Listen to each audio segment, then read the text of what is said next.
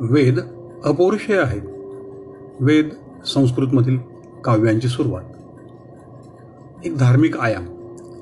वेदमंत्र कळणं सुरुवातीच्या काळात अवघड जात होतं. वेळोवेळी त्यावरती टीका भाष्य केली गेली. पाश्चात्यांनी मात्र वेदांना साहित्य या दृष्टीने पाहिलं. सर विल्यम जोन्स हे ऑक्सफर्डचे विद्वान. कलकत्त्याला पंचवीस सप्टेंबर सतराशे त्र्याऐंशीमध्ये त्यावेळचं जे कोर्ट सुप्रीम कोर्ट होतं त्याचे कनिष्ठ न्यायाधीश या पदावर ते रुजू झाले.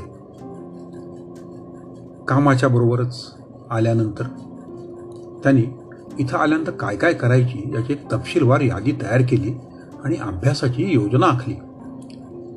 हिंदू व मुस्लिम कायदा प्राचीन जगाचा अभ्यास धार्मिक ग्रंथांचे पुराव्यासह स्पष्टीकरण महाप्रलय त्यासंबंधीच्या परंपरा आधुनिक राजकारण आणि भारताच्या भूगोल अंकगणित भूमिती आणि आशियाई मिश्रविज्ञान औषध भारतीय रसायन शस्त्रक्रिया व शरीरविज्ञान भारतातील नैसर्गिक उत्पादनं कविता वक्तृत्व आशियातील एक सदाचरणी वागण्याची पद्धत पौर्वात्य संगीत तिबेट आणि काश्मीरचे विषयक गोष्टी व्यापार निर्माण भारतामधील कृषी आणि वाणिज्य मुघलांचं संविधान मराठी संविधान इत्यादी गोष्टींचा एशियाटिक सोसायटीच्या ध्येयधोरणांच्या प्रारंभिक मसुद्यात त्यांनी समावेश केला होता.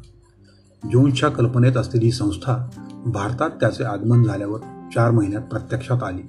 तो दिवस होता पंधरा जानेवारी सतराशे पंच्याऐंशी. ग्रीक लॅटिन व संस्कृत या भाषांमध्ये एक समानता आढळते. या सिस्टर लँग्वेज म्हणून ओळखल्या जातात. व्याकरणांच्या नियमांमध्ये समानता आढळते. शब्दांमधला समानता तर पित्र फादर पितृ भातृ ब्रदर स्वश्रू सिस्टर ऑक्स ऑक्सेन क्षीण या शब्दांमधून आपल्याला दिसून येते. पाश्चात्यांनी शाकुंतल भगवद्गीता यांचा जर्मनमध्ये अनुवाद सुरू झाला. मा मॅक्समुलरचं जे मोक्समुलर म्हणून आपण ज्याला ओळखतो त्याचं यामध्ये लक्षणीय काम आहे. वेदांचा काळ कोणता? त्याची कालगणना कशी करता येईल? काळाची मांडणी करता येईल का? प्राचीन म्हणजे नक्की कुठे कधी? ख्रिश्चन लोकांच्या बाबतीत वेद हे ख्रिस्तापूर्वी तयार झाले हे मान्यच होणं शक्य नव्हतं.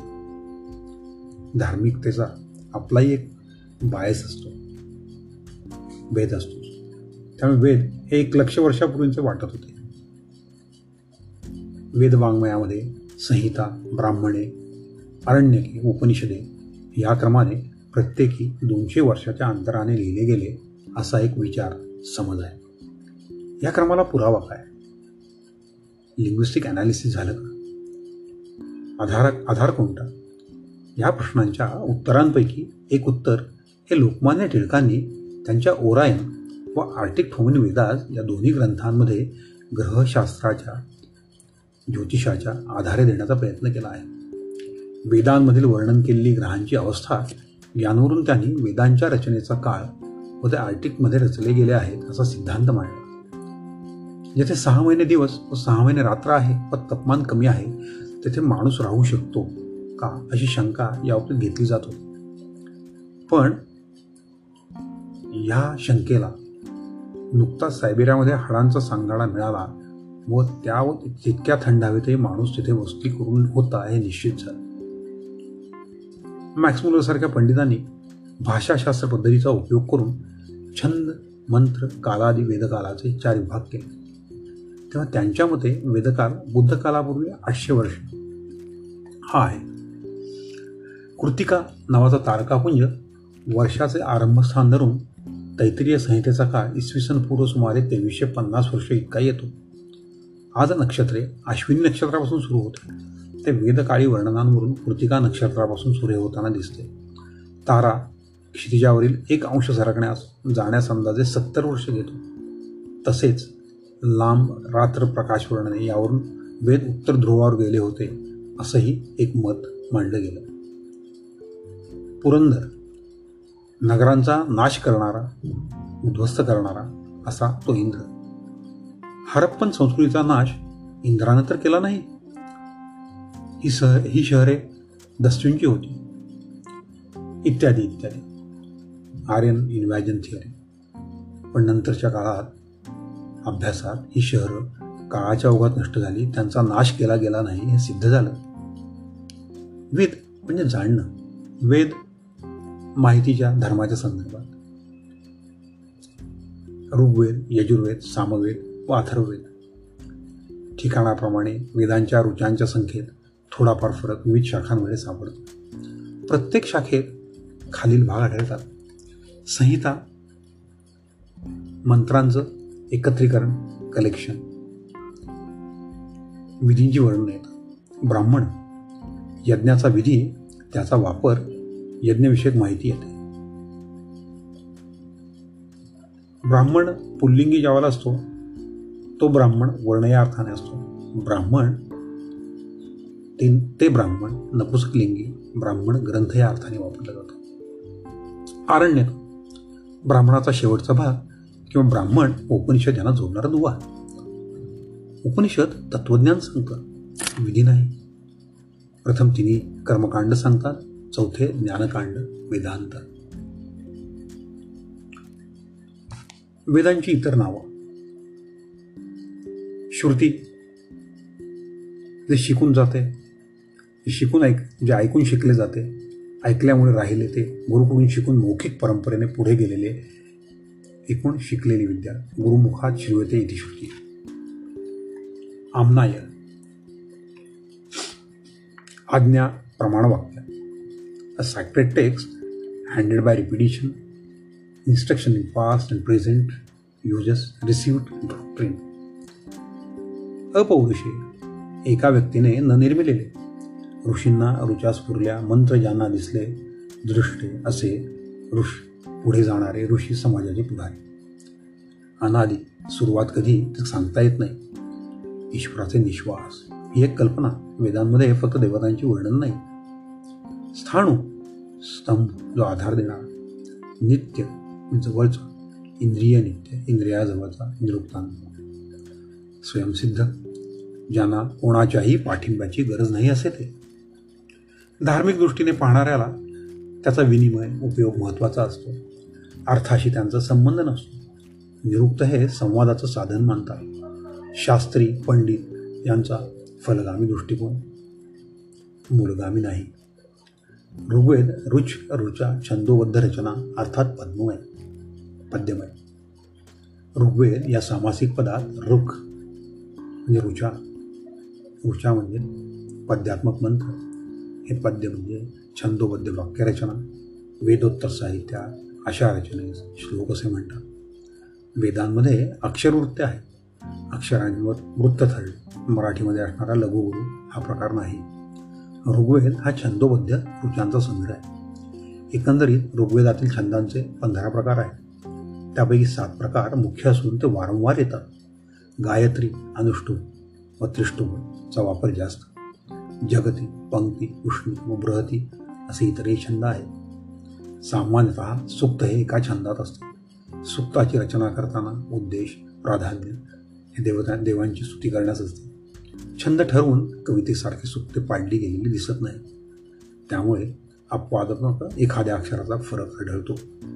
गायत्री ही त्रिपदा अनुष्टप चतुष्पदा आणि पंक्ती पंचपदा. कोणत्याही छंदांचे तीन चार किंवा पाच पाद असतात. प्रत्येक पदात आठ अकरा किंवा बारा अक्षरे साधारणपणे असतात. गायत्री अनुष्टप जगती त्रिष्टप या चार छंदांचे सरमिसळ झाले अन्य छंद आहे अशा छंदांपैकी महत्त्वाचा छंद म्हणजे प्रघात गायत्री अनुष्टप व पंक्ती या छंदांच्या सर्व पादांची अक्षरे समान म्हणजे आठ असतात. बाकीचे छंद विषमाक्षर असतात. विषमाक्षर पादांचे असतात. अक्षर नियमांचे उल्लंघन अनेक ठिकाणी झालेले दिसते. अनुष्टप हा छंद अधिक व्यवस्थित बनून विदुत्तर वाङ्मयात उदाहरणार्थ रामायण महाभारत इत्यादी सर्व संस्कृत साहित्यात प्रमुख बनला आहे. ऋग्वेदात गायत्री या छंदात इतर छंदांपेक्षा जास्तीत जास्त म्हणजे दोन हजार चारशे पन्नास ऋषा आहेत. ऋग्वेदाची पहिली ऋषा याच छंदात आहे. अग्निमेळे पुरोहितम हे ऋग्वेदाचं पहिलं सु पहिली सुरुवात. अनुष्टुभ हा छंद आठ अक्षरांचे चार पाद आठ गुणिले चार म्हणजे एका चरणामध्ये बत्तीस अक्षरं असतात. गायत्रीमध्ये आठ अक्षरांचे तीन पाद म्हणजे चोवीस अक्षरं असतात. त्रिष्टूमध्ये अक्ष अकरा अक्षरांचे चार पाद म्हणजे चव्वेचाळीस अक्षरं असतात. आज ऋग्वेदाची शाकल ही एकच शाखा शिल्लक तिची संहिता आज उपलब्ध आहे. दहा हजार पाचशे ऐंशी रुचा आहेत थोडाफार फरक हा परिशिष्टांमधील रुचा पकडल्यास व न पकडल्यास. ऋग्वेदातील एकेका सूक्तात तीनपासून छप्पन्नपर्यंत ऋचा रुचा असतात. साधारणपणे दहा बारा रुचा असलेली सुक्ते पुष्कळ आहेत. पद्यबंध म्हणजे छंदस. गायत्री अनुष्टुप जगती त्रिष्टुप पंक्ती उष्णी व ब्रहती ऋग्वेदांच्या रचनेचे दोन प्रकार आहेत मंडल आणि अष्टक या दोन्ही रचना प्रकारांमध्ये ऋग्वेदाच्या रुचांचा क्रम बदलत नाही. तो ठरलेला आहे त्यात बदल केला नाही. अष्टक प्रकारात चार पाच ऊर्जा एकत्र येऊन एक वर्ग बनतो. काही वर्गांचा एक अध्याय बनतो. वर्गांची संख्या नक्की व पक्की नसते. मात्र आठ अध्यायांचं एक अष्टक बनते. संहितेची आठ अष्टके आहेत. अध्यायातील वर्गांची संख्या नियमित नाही. प्रत्येक वर्गात सरासरीने पाच रुचाशी ही विभाग रचना आहे. रुच धातूचा एक अर्थ पूजा करणे असा आहे. यावरून रुचा या शब्दांचा अर्थ स्तुतीपर पद्य असाही होतो. अशा दहा वीस रुचांचे एक पद म्हणजे एक सुक्त. दहा वीस सुक्तांचे एक अनुवाक व अनेक अनुवाकांचे एक मंडल अशी दहा मंडले ऋग्वेदात आहेत. मंडल प्रकारात काही रुचांचे सुक्त बनते. काही सुक्तांचा एक अनुवाक व काही अनुवाकांचे एक मंडल बनते. सुक्ताची रचना करताना सुक्त करते ऋषी त्यावेळी त्या विषयाला त्यांना ते वर्णन करण्यास आवश्यक असणाऱ्या रुचांच्या संख्येचा वापर करतो जो विषयाप्रमाणे बदलणारा सुक्त हे अर्थपूर्ण आशयाचे असते. अर्थावर आधारित असते व त्या विषयानुरूप व त्या अनुषंगानेच मंडलामध्ये त्या सुक्ताचा समावेश होतो. सुक्तामध्ये ऋषी छंद देवता नक्की ठरलेली. सुक्ताला हिम आणि रुचानं वर्ष असं म्हटलं जातं. सु चांगला उक्त व्यक्त केलेले रचना. वेद शिकताना पाठांतरासाठी सुक्तांप्रमाणे अभ्यास अवघड जातो. याउलट ठराविक रुचा पाठ करणे सोपे. त्यामुळे वेदाध्ययन करताना पाठांतरासाठी अष्टक पद्धत वापरतात. परंतु अर्थ समजावून घेण्यास मंडल पद्धतीचा वापर. अध्ययन अष्टक उपयोजन वापर मंडल. ऋग्वेद हे भारतीय व इंडो युरोपियन साहित्यातील सर्वात प्राचीन असे साहित्य होते ऋग्वेद हा चार वेदांपैकी एक असून त्याची रचना चार वेदांमध्ये सर्वप्रथम झाली आहे असे समजण्यात आले. ऋग्वेदातील थोडी अतिप्राचीन सुक्ते आर्यांच्या मूलस्थानी म्हणजे उत्तर ध्रुवाकडे रचलेल्या सुक्तांपैकी आहे असे लोकमान्य टिळकांसारख्या संशोधकाला वाटते. परंतु बहुतेक सुक्ते ही अफगाणिस्तान ते पंजाब या प्रदेशात म्हणजे सिंधू नदीच्या दोन्ही तीरांवरील प्रदेशात रचली गेली. असे वेदांमधील वर्णनावरून दिसतं. भारताच्या वायव्य प्रदेशापासून दिल्लीपर्यंतचा प्रदेश हा सप्त सिंधू प्रदेश म्हणून निर्दिष्ट केला आहे. सिंधू शब्दाचे दोन अर्थ नदी हा सामान्य अर्थ आणि सिंधू नदी हा विशेष अर्थ. ऋग्वेदातील सुक्तांचे करते ब्राह्मण क्षत्रिय वैश्य या तिन्ही वर्णांचे आहे ऋग्वेदामध्ये पाठभेद नाहीत. वेदांमध्ये देवांच्या मानवी रूपाचे वर्णन आढळत असले तरी वैदिक आर्य त्यांच्या मूर्तींची पूजा करत होते असे ध्वनित करणारी वचने मुळीच सापडत नाहीत. पाणिनीच्या काळात ऋग्वेदाचा अर्थ समजण्यासाठी पदे क्रम इत्यादी व्यवस्था निर्माण झाली. ती पदे न फिरवता तशीच म्हटली जावीत यासाठी जटागण म्हणण्याची पद्धत सुरू झाली. ऋग्वेद हा स्तुतीपर असून पद्यमय आहे. ऋग्वेदाच्या दहाव्या मंडलात पुरुष सुक्तात तिन्ही वेदांचा उल्लेख आहे. एकूण दहा मंडले त्यापैकी दोन ते आठ ही सा सात गोत्रांची मंडल आहेत. गो गाय त्र रक्षण करणारा. गोठा गायींचं रक्षण करणारी जागा. पशुधनाचे रक्षण करण्याकरता जागा. गोत्र हा पशुधनाचे रक्षण करणारा परिसर. त्या परिसराचे प्रमुख ते ऋषी पिढ्यानपिढ्या वा त्या जागेची ओळख त्या ऋषिकुलाच्या नावाने. जन्मगोत्र हे ज्या जागी जन्मलो वा ज्या जागी शिकलो त्याचे निदर्शन. शिक्षणानं दुसरा जन्म होतो. उदाहरणार्थ विश्वामित्र ऋषींच्या गोत्रातील ते वैश्वामित्र. अनेक सुक्तांचे मिळून एक मंडल होते. अशी दहा मंडले म्हणजे दहा सुक्त सुक्तसंग्रह मिळून ऋग्वेद संहिता होते. या दहा मंडलांपैकी दोन ते सात ही मंडले प्रत्येकी एकेका ऋषिकुलाची आहेत. मंडल दोन गुत्समद मंडल तीन विश्वामित्र मंडल चार वामदेव मंडल पाच अत्री मंडल सहा भरद्वाज मंडल सात वशिष्ठ ही ही सूक्तकर्षा कुलांची नावे आहेत. ही भक्त ही व्यक्तिनामे नसून कुलनामे होत असे म्हणण्याचे कारण वैश्वामित्र उत्किल वसुश्रुत आत्रेय गयात्रेय सुहोत्र भारद्वाज गर्ग भारद्वाज इत्यादी या सहा मंडलांच्या सुक्तकर्त्यांची विशेष व्यक्तिनामेही कात्यायनीय सर्वानुक्रमणी व शौनकीय बृहदेवता या ग्रंथात सांगितले आहे. याच ग्रंथात सुप्तद्रष्टा म्हणजे सुप्तकर्ता ऋषी सुप्ताने स्तवलेली देवता सुक्तांचा छंद व वृत्त हे दिले आहे. एकंदरीत ऋग्वेद संहिता हे शेकडो सुप्तकर्त्यांच्या सुप्तांचा संग्रह आहे. आठवं जे आहे ते कण्व अंग्रेसांचं मंडल यालाच प्रगाथ म्हणतात. नऊ या मंडलास ऋषींपेक्षा देवतेचं महत्त्व आहे. पवमान सोम गाळला जाणारा सोम इफेड्राही वनस्पती असावी बहुधा. सोमी वनस्पती ठेचून निघालेला रस मेंढीच्या लोकरीतून गाळून शुद्ध केला जातो. त्या पद्धतीला पवन म्हणतात.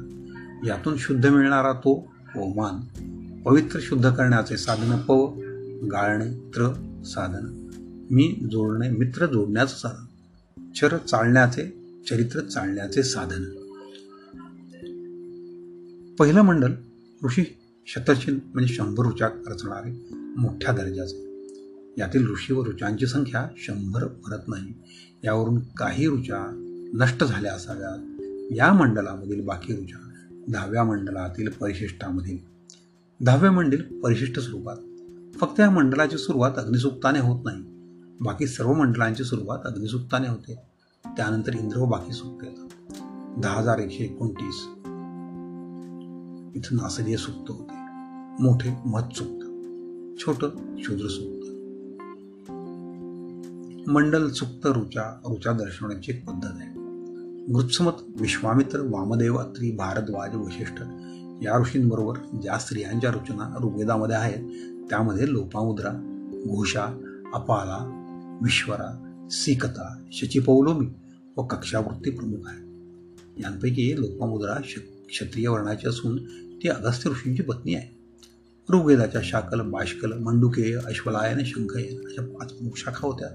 परंतु त्या लुप्त होणार शाखल ही शाखा शाखल शाखेची संहितेत असलेली एक हजार सतरा सुक्ते ऋचा अंदाजे दहा हजार चारशे बहात्तर शाकल ऋषींच्या पदपाठासह आज अध्ययनात आहे. पदपाठ नसलेली अकरा वाल्यखिल्य सुक्ते त्यात मिळवल्यास एक हजार अठ्ठावीस सुप्तसंख्या होती. ही अकरा वाल्यखिल सुक्ते एकोणपन्नास ते एकोणसाठ आठव्या मंडळात पृथकपणे समाविष्ट केली आहे. त्यामुळे ह्या ऋचा समूह ऋचा होता दहा हजार पाचशे बावन्न. पहिल्या व दहाव्या मंडलात सारखीच म्हणजे एकशे एक्क्याण्णव सूत्र आहे सुक्ते आहे ऋग्वेदात एकूण अक्षरांची संख्या चार लाख बत्तीस हजार आहे.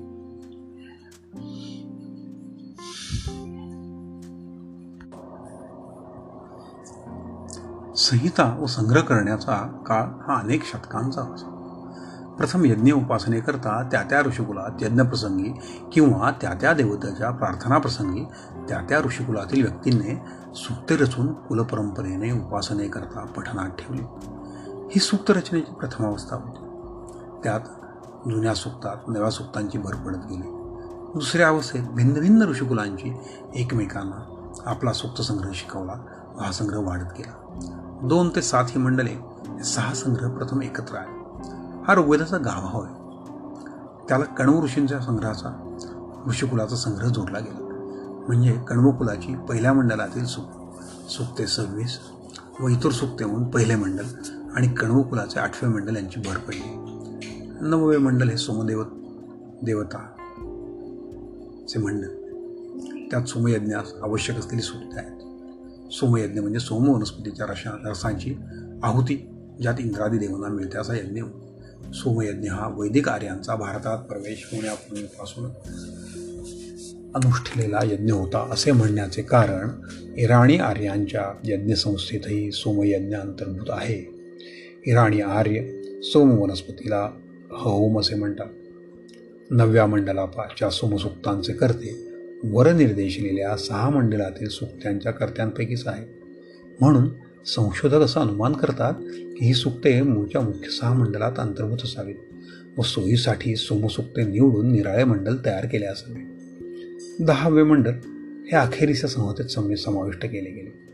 पहिल्या मंडळातील एकशे एक्क्याण्णव सुक्त आहेत व दहाव्या मंडळात तितकी सुक्त आहेत. यावरून दहावे मंडल हे पहिल्या मंडळाच्या समावेशनानंतर अखेरीस समाविष्ट केले असा अनुमान आहे.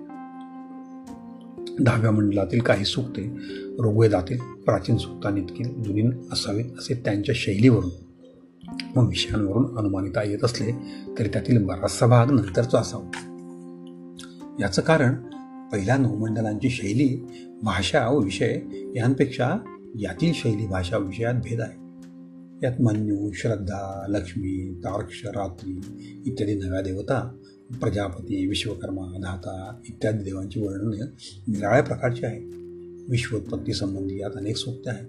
विवाह अंत्यसंस्कार जीवाची मरणोत्तर गती राज्याभिषेक अथर्वेदातील जादूच्या व अभिचाराच्या कर्मकांडांची संबंध संबंधित यंत्र यात मंत्र यात आले आहे यक्ष्मनाशन दुसो शत्रुनाशन हे विषय त्याची उदाहरणं होत. ऋग्वेदाच्या मुख्य संहितेमध्ये अधूनमधून परिशिष्ट जोडलेली दिसतात. या परिशिष्ट सुक्तांना खिलसुक्त म्हणतात. हे मूळ संहितेचा भाग नव्हे असं म्हणण्याचं कारण पदपाठकार शाकल्याने ऋग्वेदातील सर्व पुरुषांची पदे पाडून पदपाठ रचला आहे. त्यात खिलसुक्तांचा पदपाठ अंतर्भूत होत नाही. ही खिलसुक्त एकंदरीत छत्तीस आहे. प्रसिद्ध श्रीसूक्त या खिलसुक्तांपैकीच एक होय. ऋग्वेद संहिता ही इंडो युरोपीय जगातील सर्वात प्राचीन धार्मिक साहित्य असल्यामुळे त्याचा अर्थ समजावून घेण्याचा प्रयत्न पश्चिमी विद्वानांनी गेले दीडशे वर्ष फार कौशुशीने केला.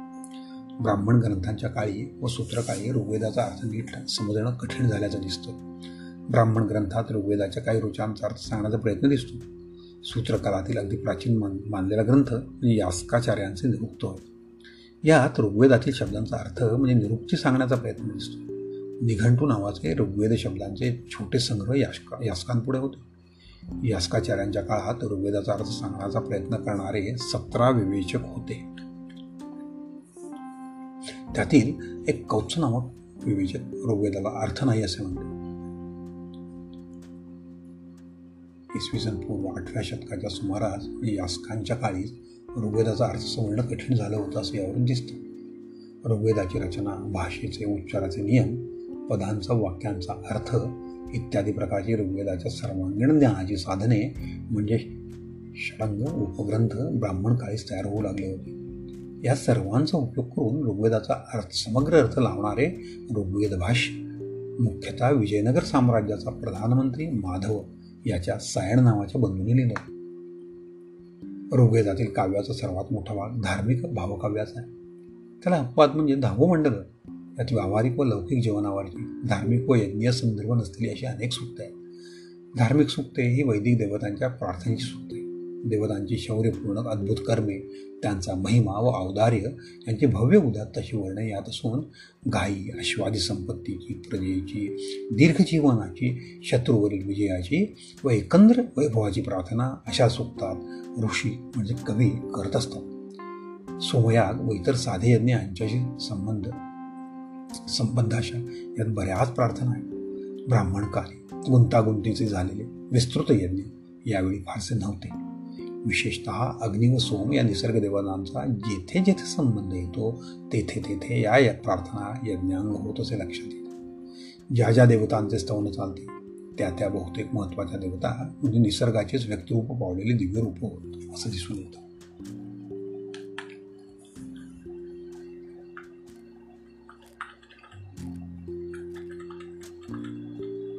वैदिक ऋषी आपल्या आराध्य देवतेशी बरोबरीच्या नात्यानं वागतात. परमेश्वराचे स्तोत्र गाण्यात त्यांचा हेतू आपले गोदन वीरपुत्र मिळावे असा असतो. हा हेतू ते लपवून ठेवत नाही. यांचा न्याय देवाण घेवाण्याचा दिसतो. तथापि सुक्तांचे स्वरूप उद्दिष्ट देवतांच्या स्वभावानुसार पुष्कळ निर्याळ आढळते. ही गोष्ट जी सुक्ते यज्ञाकरता रचलेली नसून किंवा स्तुतीपर आहेत अशांना जास्त लाभ या प्रसंगाने आश्चर्यमय सुंदर व भव्य अशी कल्पनाचित्रे व प्रतिमांसृष्टी कवी उभी करतात. यावर ऋग्वेदातील सामाजिक जीवन साहित्य प्राथमिक अवस्थेतून बाहेर पडलेल्या सुसंस्कृत अवस्थेचं आहे असं दिसतं. हे सर्वच काव्य एका उच्च पातळीवरचं नाही पुष्कळ ठिकाणी कंटाळावाणी पुनरावृत्ती व तांत्रिक अनुकरणही दिसतं. अनेकदा धार्मिक कर्मकांडांच्या गडद छाया दिसतात. शाब्दिक कसरती बऱ्याच ठिकाणी स्पष्ट दिसतात परंतु अनेक शतके पिढ्यानपिढ्या सुक्ते रचणारे कवी साहित्यिक गुणवा उत्कटता गमावित नाही. याचं कारण आपले स्तोत्र महनीय व विश्वव्यापी स्वर्गस्थ देवतांना समाधान उत्साह देणारा व्हावे याची जाणीव हे होय. ही जाणीव पुष्कळ सुक्तांच्या अखेरच्या रुचीत व्यक्त केलेली असते. रथ सुंदर वस्त्र प्रिया आराधना यांच्या उपमा ते आपल्या सुक्तात देतात. ऋग्वेदातील अनेक महत्त्वाचा देवता म्हणजे निसर्गशक्तीचे कल्पनेने व्यक्तिरूपात परिणत झालेल्या देवता. निसर्गातील घडामोडी या तदेवतांच्या देवतांच्या क्रिया होत अशी असे कवी मानतात निसर्गाबद्दलच्या आश्चर्याने त्यांचं मन प्रभावित होते. कवी एका ठिकाणी विचारतो की आकाशातून सूर्य का गळून पडत नाही? तर दुसरा विचारतो की आकाशातील तारे दिवसा कुठे जातात? तिसरा प्रश्न पडतो. जगातील सगळ्यांना द्या समुद्र. समुद्रात कशा जातात? आणि त्यामुळं समुद्रासारखं भरून वर का येत नाही? तर एकाला आश्चर्य वाटतं. की या तांबड्या गाईला पांढऱ्याशुभ्र दूध येते कसं?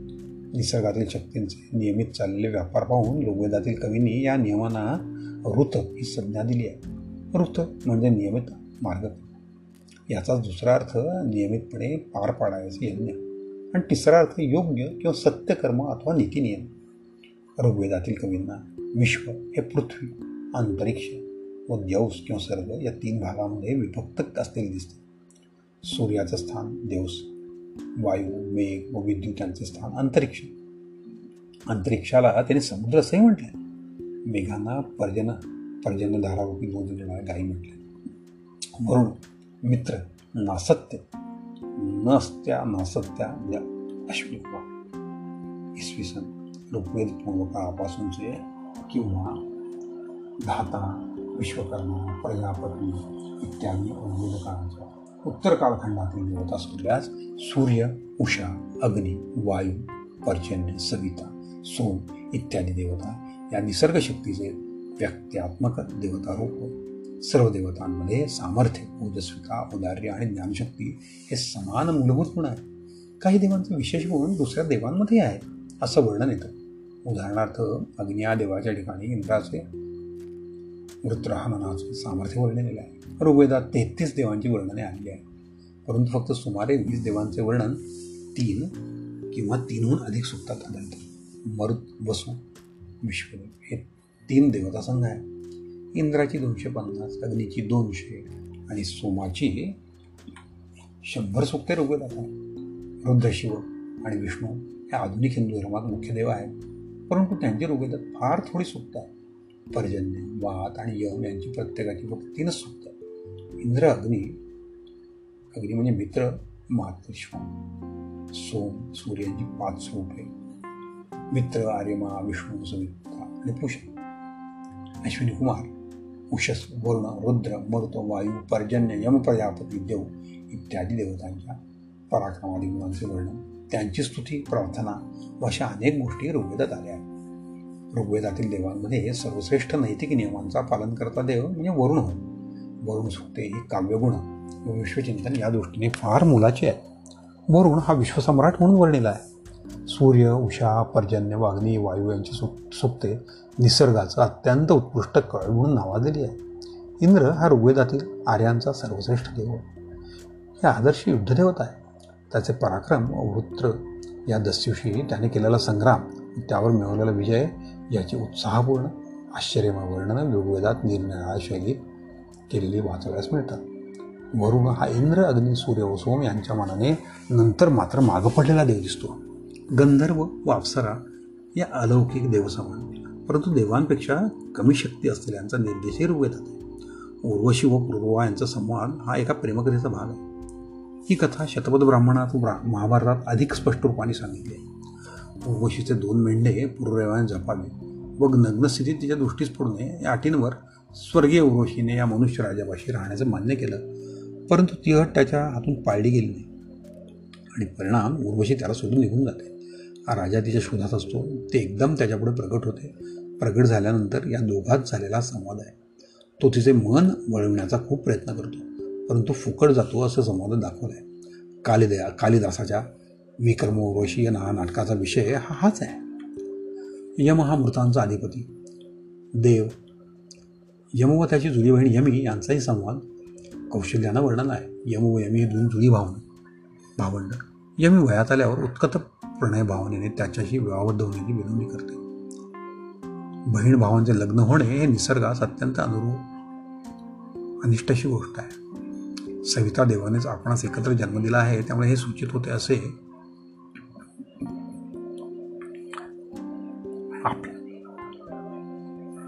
ती म्हणते यमंडो हे कर्म निषिद्ध आहे. भाऊ बहिणींचा संबंध हे पाप आहे. भावा बहिणींची लग्न इंडो इराणी काळाच्या पहिल्या भागात होत होती. परंतु नंतर भारतात आल्यावर आर्यांनी ती निषिद्ध ठरवली. याचा हा संवाद निदर्शक आहे. एक प्रकारे गूढ असलेला काव्यगुणरहित असा संवाद म्हणजे इंद्र व इंद्राणी यांचा होय. यास वृषाकपाई सुक्त म्हणतात. वृषाकपी हा या संवादाचा विषय वृषाकपी हा कोण? याचा मात्र थांग लागत नाही. सुक्त उत्तर ध्रुवाकडील परिस्थितीचे निदर्शक आहे. असा अर्थ लोकमान्य टिळकांनी लावला आहे काहींच्या मते वृषाकपी म्हणजे काही वैदिक आर्याने नुकताच स्वीकारलेला देव हनुमान होय. तो आर्यतारांचा मूळचा देव. त्याच्या महिम्याबद्दलची साशंक भावना या सुक्तात व्यक्त केली आहे.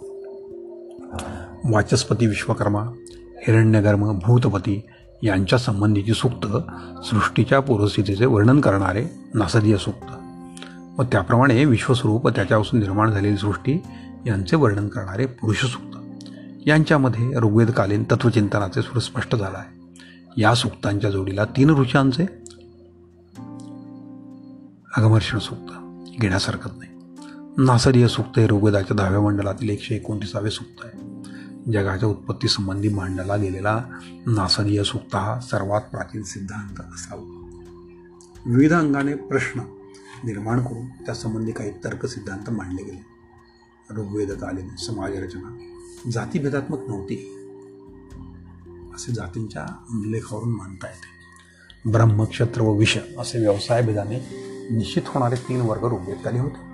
पौरोहित्य करणारा युद्ध व राज्य करणारा हे दोन वर्ग समाजात प्रमुख होते. यांशिवाय बाकीचे विविध व्यवसाय करणारे म्हणजे विष अथवा सामान्य प्रजा अथवा तिसरा वर्ग. दस्य किंवा दास या संज्ञेने निर्दिष्ट होणारे काहीसे शत्रुस्थानी असलेले लोक वैदिकाच्या सान्निध्यात होते असे दिसते. ऋग्वेदाच्या अखेरच्या कालखंडातील पुरुष ब्राह्मण राजन्य वैश्य शूद्र हे एकाच पुरुषाचे अवयव म्हणून येतात. ब्राह्मण मुख राजन्य बाहू वैश्य जंगाव असं वर्णन केले आहे यावरून सामाजिक वर्गभेद उच्च कनिष्ठ भाव स्पष्टपणे दिसू लागला होता असे दिसते. समाजात निरनिराळी कौशल्ये आणि व्यवसाय व त्या कौशल्यांना अनुसरून निरनिराळी व्रते म्हणजे आचार नियम होते याचा निर्देश एका सुक्तात आला आहे. हे सुक्त माणसाच्या स्वार्थी वाचनांचा भास करते. या सुक्तात चार रुच्या आहेत. प्रत्येक रुचेच्या शेवटी येणाऱ्या इंद्रायंदू परिसर म्हणजे हे सोमा इंद्राकरता खूप पाहत राहा. द्रुपदाचा बाकीच्या वाक्यार्थांची सरळ संबंध सकृत दर्शन दिसत नाही परंतु किंचित विचार केल्यावरती उलगडतो. तो असा माणसांचे विविध व्यवसाय धारणा असतात. सुताराला मोडलेले लाकूड वैद्याला रोगी पुरोहिताला सोन्याजी सोनाराला चमकदार सोनं हिरं वगैरे जवळ असलेला श्रीमंत घोड्याला चांगला रथ बेडकाला पाणी पाहिजे असं सोमा इंद्राकरता खूप वाहत राहा. तात्पर्य देवांकरता आम्ही झटतो. परंतु खरे पाहता आम्ही सगळे स्वार्थाकरता झटत असतो असे यातून विनित केलं. या सुक्ताचा यज्ञकर्माशी किंवा देवतेशी काही संबंध नाही. ती एक स्वतंत्र कविता आहे. अक्षसूक्त. दहाव्या मंडलातील चौतीसावं सूक्त. असेच लौकिक काव्य. या चौदा रुची असून जुगारी आणि अक्षय म्हणजे त्याचे फासे यांचे दोष व दुष्परिणाम मार्मिक रीतीने दाखवले फासेगार असतात पण ते अंगार असं असे म्हटले आहे. दिवाळी निघालेल्या जुगाराच्या बायकोकडे दुसरेच जात असतात. शेवटी उपदेश केला आहे की शेती कर फासे खेळू नकोस संपत्ती असेल तिथेच गाय आणि बायको रमते असे संहिता देवला सांगतात. अन्नदान सुकतात दहाव्या मंडळातील एकशे सतराव्या सुटतात स्वार्थी अप्पल पोट्या माणसाची निंदा केली असून स्वार्थीपणा म्हणजे वध होय असे सांगून अन्नदानाची माहिती वर्णन केली. हे नवरुचांचं सुक्त आहे. या सुक्तात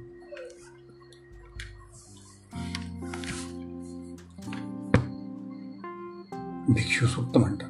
म्हणजेच हे भिक्षा मागणाऱ्याचं काव्य आहे. ऋग्वेद हा हौत्रवेद असल्यामुळे होतृ ऋत्विजाने म्हणायचे मंत्र यात आले आहे. देवतांची स्तुती व त्यांचे महात्म्य वैभव तेजस्वीपणा औदार्य शहाणपणा इत्यादी गुणांचे वर्णन यात आलेलं आहे. तसेच आम्हास गोधन द्या संतती द्या आमची भरभराट होऊ द्या आम युद्धात आम्हाला जय मिळो आमच्या शत्रूंचे निसंतान हो आमचे वैभव वाढो आम्ही दीर्घायू हो अशा प्रकारच्या प्रार्थना या वेदात आल्या आहेत. संहितेतील सर्वात अर्वाचीन सुक्ते पहिल्या व दहाव्या मंडळात आढळतात. पहिलं व दहावं मंडळ ही अत्यंत विविध विषयांवरील सुक्तांनी बनलेली आहे. त्या म्हणण्याचा अर्थ या मंडळात प्राचीन सुक्ते मुळीच नाहीत असा नाही. उलट गोत्रमंडळे म्हणून जी सांगितलेली आहेत त्यातील कित्येक अर्वाचीन सुक्त आहे भौगोलिक ज्ञानविषयक सामाजिक गोष्टींचा प्रभाव कमळ वाघ तांदूळ गंगा नदी ऋग्वेदात आढळत नाही. वाघांचे मूलस्थान जो बंगाल देश तिथपर्यंत आर्य लोकांचा प्रवेश त्या काळी झालेला नव्हता हे यावरून दिसतं. जवाची लागवड मात्र करीत असावे दिसतं. त्या काळी ऋग्वेद सुप्त काळी शेती अगदीच बाल्यावस्थेत असतो गाईचं दुधा खाण्याच्या पदार्थाचा मुख्य पदार्थ मानला जातो. एवढंच नव्हतं दूध तूप हे पदार्थ देवांना द्यावायच्या हमीर भागातही प्रामुख्याने दिसतात पिण्याकडे विशेषतः धारोष्ण दुधाचा उपयोग करण्यात येतो. बैल व घोडे यांच्यावर मुख्यत्वे करून सोन्यासाठी वैदिक कवीने देवाची प्रार्थना केली आहे. व श्रीमान यजमानांपासून दानरूपाने आपणास सोने मिळावे अशी त्यांची इच्छा असते. तथापि काही बैलांबाबत जरी इतकी आवड होती तरी गायी किंवा बैल यांच्या वेळी मारले जात व त्यांच्या मांसाचा खाण्याकडेही उपयोग करण्यात येत असे. अतिप्राचीन काळात गोवधाचा निषेध नव्हता. शास्त्रवकाला यांची प्रगती दिसते का? हो. बैलांच्या कातड्याचा उपयोग करण्यात येत असे. त्याच्यापासून धनुष्याच्या दोऱ्या पट्टे नळ्या वगैरे जिन्नस तयार करण्यात निरनिळ्या प्रकारचे उद्योगधंदे या काळात सुरू होते. सुतारकाम करणारी माणसे त्या काळात साधे सुतारकाम गाड्या बांधण्याचे काम कलाकुसरीचे काम एकच मनुष्य करे त्यांचे विशेष काम रथ करण्याचे असे लोहार काम करणारे लोकही त्या काळात होते. हे लोक एका पक्षाच्या पंख्याचे भात ते बघतात नौका नयनकला या लोकात बाल्यावस्थेत दिसते. नद्यातून जाण्यास एक साधारण होडी वल्ल वापरतात एवढ्या भोवले झाडांचे बुंदे पोखरून बनवले आज प्राचीन लोकांना समुद्राची माहिती होती याबद्दल वाद नाही. परंतु दर्यावरचा व्यापारी लोक करत की नाही त्याबद्दल नोंद मिळत नाही. स्त्रियांचे स्थान घरच्या कर्त्या पुरुषाने होमवून कृत्य करायचे असत तथापि यजमान व त्याची पत्नी या दोघांनी मिळून धर्मकृत्य केली पाहिजेत असे स्पष्ट निर्माण निर्बंध आहे. यजमान पत्नीने या कृत्यात भाग घ्यायचा असे. लोक चुकता दिसून येणारी वैदिक सूतांची रचना करणारे लोक शत्रूंशी लढण्याची कामे देवांची मदत मागणे. युद्धात आपण जय मिळावा म्हणून प्रार्थना करत. वैभव व यथास्थित लूट सापडावी म्हणून ते देवान देवांची आळवणी करतात. पैसा सुवर्णाच्या राशीच्या राशी गोधनांचे कळप पिकांकरता पाऊस इत्यादी गोष्टी मिळाव्यात. संतती संपत्ती व दीर्घायुष्य प्राप्त व्हावे म्हणून ते देवांची पूजा करतात. युरोपीय अभ्यासकांच्यामध्ये विचार करताना रुडोल पर्वत एच ग्रासमन मिंटरनेट्स विटने पिशल गिल्डनर व विल्सन हे आधुनिक टीकाकार सामान्य भाषाशास्त्र व तुलनात्मक व्युत्पत्तीशास्त्र यांच्या मदतीने मिळतात. त्याप्रमाणे भारतीय लोकांची संस्कृती वेदकाली अत्यंत परिणतावस्थेत पोचलेली होती.